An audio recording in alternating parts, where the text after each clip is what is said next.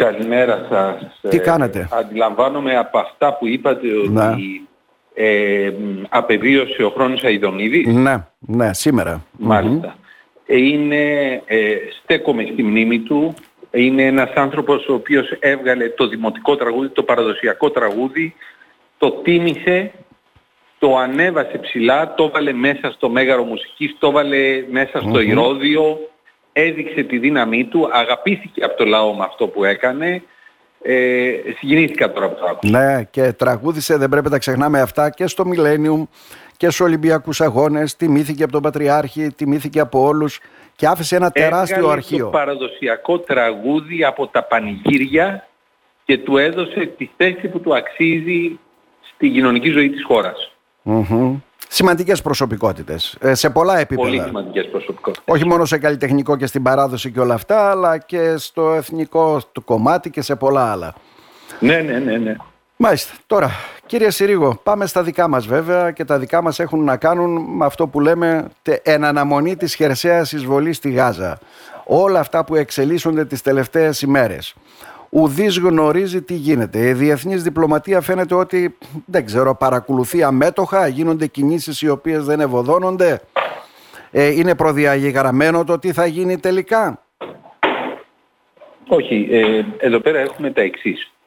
Ε, από ό,τι φαίνεται έγινε μια τεράστια προσπάθεια ε, πριν την έκρηξη στο νοσοκομείο της Γάζας Μμμ. με σκοπό να μπορέσουν να ε, επιτύχουν μια συνολική λύση για το, για το, μεσα- για το Παλαιστινιακό. Να. Και ε, φαινόταν ότι η κρίσιμη συνάντηση θα ήταν η συνάντηση του Biden με τον Αιγύπτιο πρόεδρο, με τον ε, Ιορδανό μονάρχη και με τον πρόεδρο της Παλαιστινικής Αρχής τον Αμπάς. Μμμ. Δυστυχώς η έκρηξη στο νοσοκομείο της Γάζας τίναξε στον αέρα το σχεδιασμό.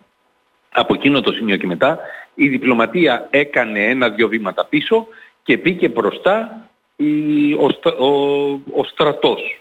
Να. Ε, υπάρχουν όμως πολλά και αντικειμενικά προβλήματα. Άρα δηλαδή με ένα, ε, ε, όχι ατυχές, τραγικό γεγονός, έτσι δεν είναι, που οι μεν το αποδίδουν στους δε. Μπορεί να αλλάξει τα πάντα Βγήκανε τέτοιου είδους σήμερα οι δεδομένα. Ναι. Γάλλοι και οι Καναδοί και είπαν ότι με βάση τα στοιχεία που βλέπουμε μάλλον δεν εμπλέκεται ο Ισραηλινός στρατός. Ό,τι και να είναι όμως, είτε εμπλέκεται είτε δεν εμπλέκεται, Πυροδότησε τη- ο αραβικός ναι. κόσμος θεωρεί ότι εμπλέκεται. Οπότε έχει τελειώσει η ιστορία εκεί πέρα. Αφού τελει- θεωρούν ότι εμπλέκεται, τελειώνει. Δηλαδή είναι από τα πράγματα εκείνα στα οποία δεν έχει και πολύ περιθώριο να το διαπραγματευτείς διαφορετικά. Ε, έτσι είναι αν έτσι νομίζετε στην προκειμένη περίπτωση. Να. Έχει λοιπόν, ε, τον, αμπ- έχουμε λοιπόν αυτή τη στιγμή τη διακοπή ουσιαστικά των διπλωματικών διεργασιών, διότι άμα θέλουμε να μιλάμε σοβαρά για το θέμα, η λύση υπάρχει και είναι μέσα από τη δημιουργία δύο κρατών. Ενός για το Να. Ισραήλ που ήδη υπάρχει και ενός Παλαιστινιακού κράτους. Το οποίο δεν Αυτό γίνεται όμως όμως- για δεκαετίες. Καταλαβαίνετε τι εννοώ. θα Ναι, γίνει γιατί τώρα; Είναι, Να. Ξέρετε για ποιο λόγο δεν γίνεται. Διότι ε, είναι σαν να σας λέω πώς λειτουργεί, να με ρωτάτε πώς λειτουργεί ένα αυτοκίνητο και εγώ να σας απαντώ ε, ένα αυτοκίνητο έχει τέσσερις ρόδες και μια Ναι. ε, μηχανή. Το να έχεις τέσσερις ρόδες και μια μηχανή δεν σημαίνει ότι έχεις αυτοκίνητο. Χρειάζονται και πολλά άλλα πράγματα για να λειτουργήσει. Ε, εμείς είμαστε τώρα στο τι θέλουμε για ένα αυτοκίνητο, χρειαζόμαστε μια μηχανή και τέσσερις ρόδες. Αλλά πρέπει να έχεις και φρένα, πρέπει να μπορείς να το ξεκινάς, να το σταματάς. Όλα αυτά τα πράγματα είναι αυτά που μπλοκάρουν το Παλαιστινιακό. Την, επί, το Την πρόβλημα. επίλυση του προβλήματος. Τι Ναι, θα ναι. γίνει με τους επικισμούς που έχουν κάνει οι Ισραηλινοί στην ε, Δυτική Όχθη; Ναι. Είναι πάρα πολύ. Είναι πολύ. Μμμ. Ναι. Κάθε Ε, φορά, πώς σε θα κάθε επικοινωνεί- διαδικασία, σε κάθε σύραξη κερδίζαν και ένα έδαφος. Ναι. Ναι. Πώς θα επικοινωνεί η Δυτική Όχθη με τη λωρίδα της Γάζας; Τι θα γίνει με τη λωρίδα της Γάζας, όπου εκεί πέρα υπάρχει κατάσταση χαλιφάτου; Αυτό είναι κάτι που οι υπερασπιστές του, της Χαμάς δεν μας απαντούν. Αυτή τη στιγμή στη λωρίδα της Γάζας οι π- εκλογές έγιναν για τελευταία μία και μοναδική φορά το 2006 και δεν έχουν ξαναγίνει Ναι, ναι. και στη λωρίδα της Γάζας επικρατεί μια κατάσταση χαλιφάτου. Μμμ. Το χαλιφάτο δηλαδή λέει πώς θα λειτουργεί και λειτουργεί με τους νόμους της Αρία. Αυτή είναι η κατάσταση στη λωρίδα της Γάζας. Αυτό είναι κάτι που δεν μπορεί να συνεχιστεί. Είναι σαφές αυτό. Το ε, δεν μπορεί να στηθεί κράτος με όλη αυτή τη λογική όπως λέμε με, ένα, με τον τρόπο αυτό. Ναι, όλα αυτά λοιπόν έρχονται πάνω στην επιφάνεια και δημιουργούν σοβαρότατα προβλήματα. Ε, γι' αυτό λέω δεν είναι απλό. Πήγαινε λοιπόν με τη συνάντηση Biden με αυτούς, με αυτούς τους ηγέτες να υπάρξει ένα βήμα πρόοδου. Την άφηκε στον αερα Τώρα ο μεγάλος φόβος είναι ότι θα μπει στο παιχνίδι η Χεσμολάχ και αν μπει η Χεσμολάχ Εκεί... κάποια στιγμή βεβαίως θα μπει μέσα και το Ιράν. Και το Ιράν αυτή τη στιγμή ελέγχει στρατιωτικά η Χεσμολάχ. Άρα δηλαδή η Χεσμολάχ λέει de facto από τη στιγμή που θα γίνει η, η εισβολή της Συρίας, της, ε, του Ισραήλ στο, στη Γάζα ουσιαστικά θα εμπλακεί στον πόλεμο. Αυτό είπαν ξεκάθαρα, έτσι δεν είναι; Περίπου. Περίπου, περίπου. λέτε. Εάν, ε, εάν το Ισραήλ προχωρήσει προσεκτικά και χτυπώντας στρατιωτικούς στόχους χωρίς αμάχους, ε, η Χεσμολάχ μπορεί και να μην μπει. Επειδή όμως μιλάμε για τη λωρίδα της Γάζας, ε, η δεύτερη πιο πυκνοκατοικημένη περιοχή, περιοχή στον κόσμο, στον κόσμο ναι. Αυτό που λέτε είναι αδύνατο να μην γίνει. Εδώ είδατε τι έγινε με ένα νοσοκομείο. Είναι στα όρια του εξαιρετικά Οπότε, εάν μπει μέσα η Χεσμολάχ, ακολούθως ε, εμπλέκεται, το Ιράν ελέγχει αυτή τη στιγμή τη Χεσμολάχ, έχει 40.000 στρατιώτες στη Συρία, να, ναι. Ελέγχει την κυβέρνηση του Ιράκ, ελέγχει τους αντάρτες Χούτι. Αντιλαμβάνεστε λοιπόν ότι μιλάμε για μια συνολική έξαρση. Ναι. Σε όλη την περιοχή. Άρα δηλαδή τα δεδομένα είναι ένας δυσεπίλητος γρίφος. Δηλαδή μονόδρομος για, την, ε, για το Ισραήλ να κάνει την επέμβαση να μπει, έτσι, τη χερσαία επέμβαση όπως λέμε, έτσι δεν είναι.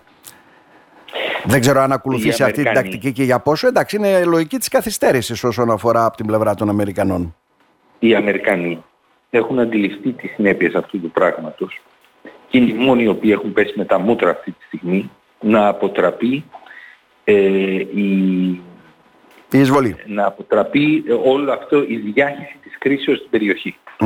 Ε, θα σας δώσω για να καταλάβετε ε, πόσο έχουν εμπλακεί. Ευθέως ο Biden είπε δύο πολύ σοβαρά Δεν πρέπει το Ισραήλ να καταλάβει τη λωρίδα της Γάζας και να ξαναπεράσει υπό Ισραηλινή κατοχή. Αυτό ήταν το πρώτο μήνυμα. Και το δεύτερο μήνυμα μέσα στο θυμό σας μην κάνετε τα λάθη που κάναμε εμείς το 2001 με τους δίδυμους Δηλαδή μην πάτε να μπείτε μέσα στο Ιράκ ή μέσα στο Αφγανιστάν. Διότι το πρόβλημα δεν είναι ε, να μπεις μέσα. Το πρόβλημα είναι πώς βγαίνεις όταν μπεις μέσα. Να όπως το λένε στα αγγλικά, the, problem λέει, λέει, is not how to get in, αλλά, but how to get out. Όχι πώς να μπεις, πώς να βγεις. είναι δύσκολο.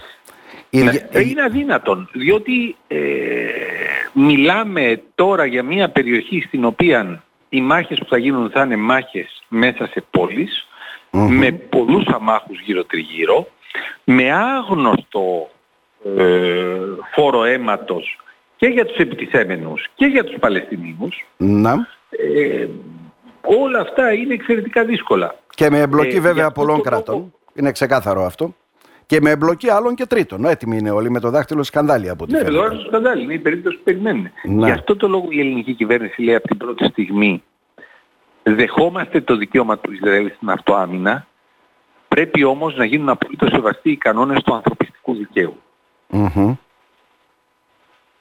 Θεωρείτε δηλαδή ότι η ελληνική κυβέρνηση κρατάει μια καλή στάση πάνω σε αυτό το ζήτημα; Γιατί βλέπουμε ναι, και μια επίσκεψη ναι, και του Κυριάκου του Μητσοτάκη. Ναι.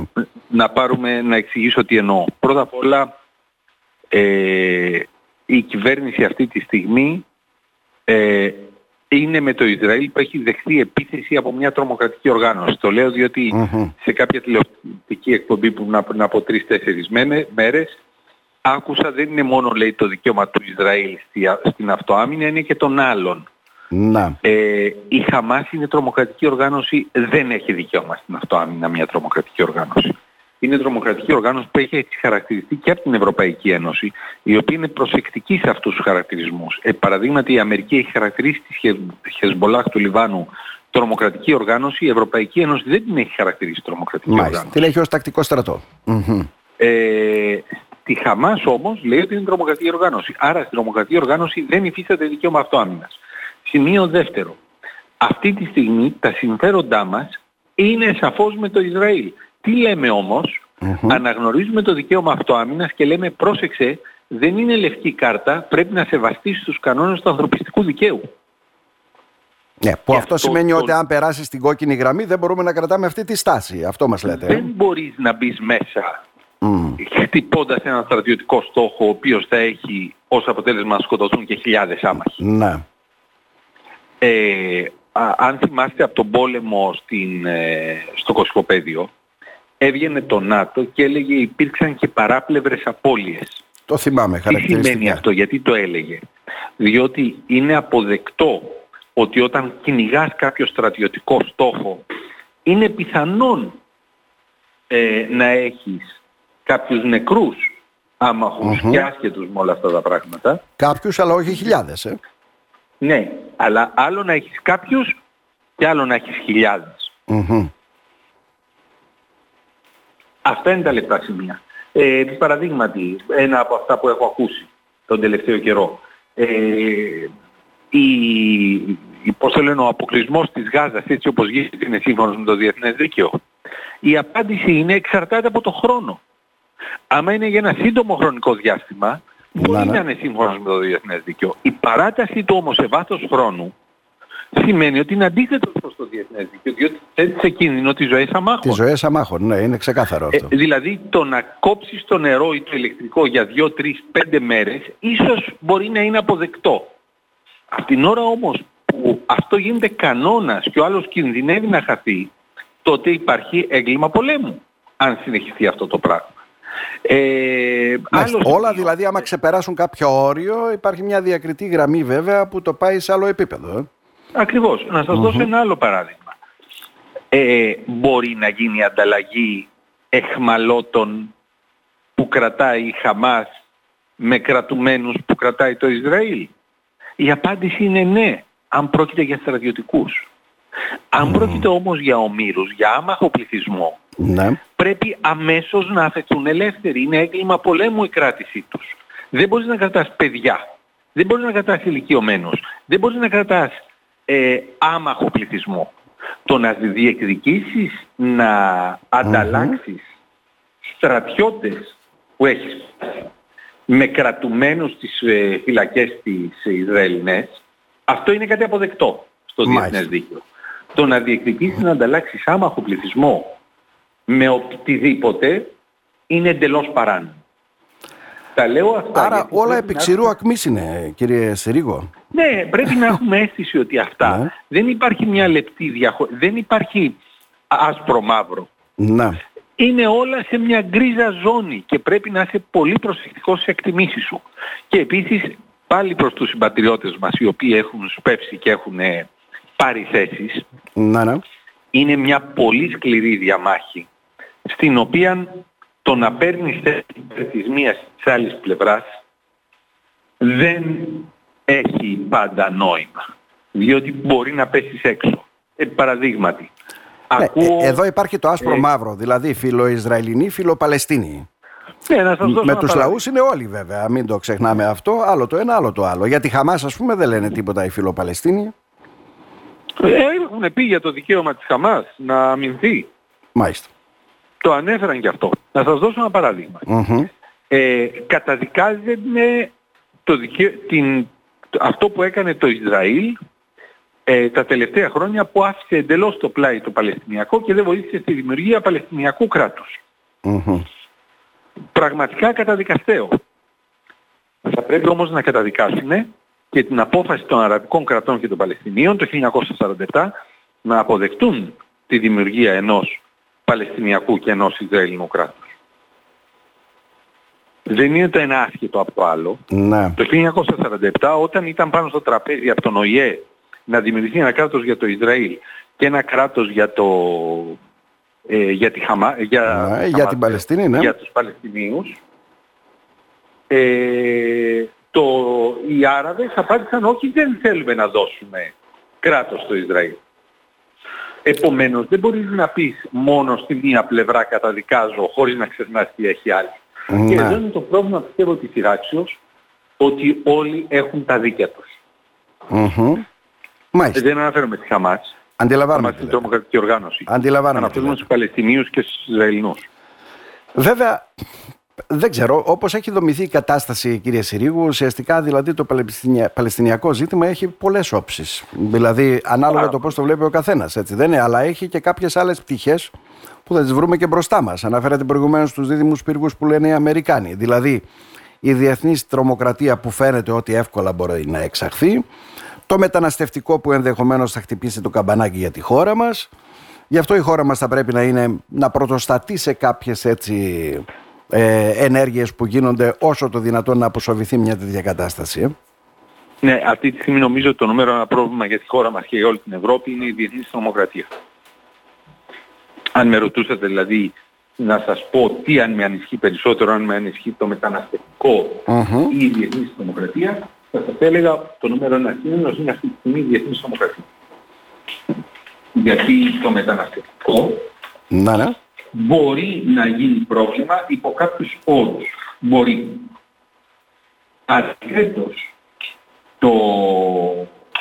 η διεθνής νομοκρατία μπορεί να χτυπήσει την πόρτα μας ανά πάσα στιγμή. Μάλιστα. Άρα, βρισκόμαστε σε μια κατάσταση που διαμορφώνεται, συνδιαμορφώνεται καθημερινά από ό,τι καταλάβαμε. Ουδής γνωρίζει βέβαια να μας ε, προειδιάσει τι μέλη γενέστε, δεν μπορεί να γίνει αυτό. Και ανα πάσα στιγμή τα πάντα μπορούν να ανατραπούν ή να πάρουν τέτοιους δρόμους που θα είναι βέβαια επώδυνους για όλους. Ε. Ναι. Μμμ. Μάλιστα. Κύριε Συρίγο, να σας ευχαριστήσουμε θερμά για τα σχόλιά σας. Εγώ να σας είστε ευχαριστώ καλά. πολύ. Να είστε καλά. Να είστε καλά.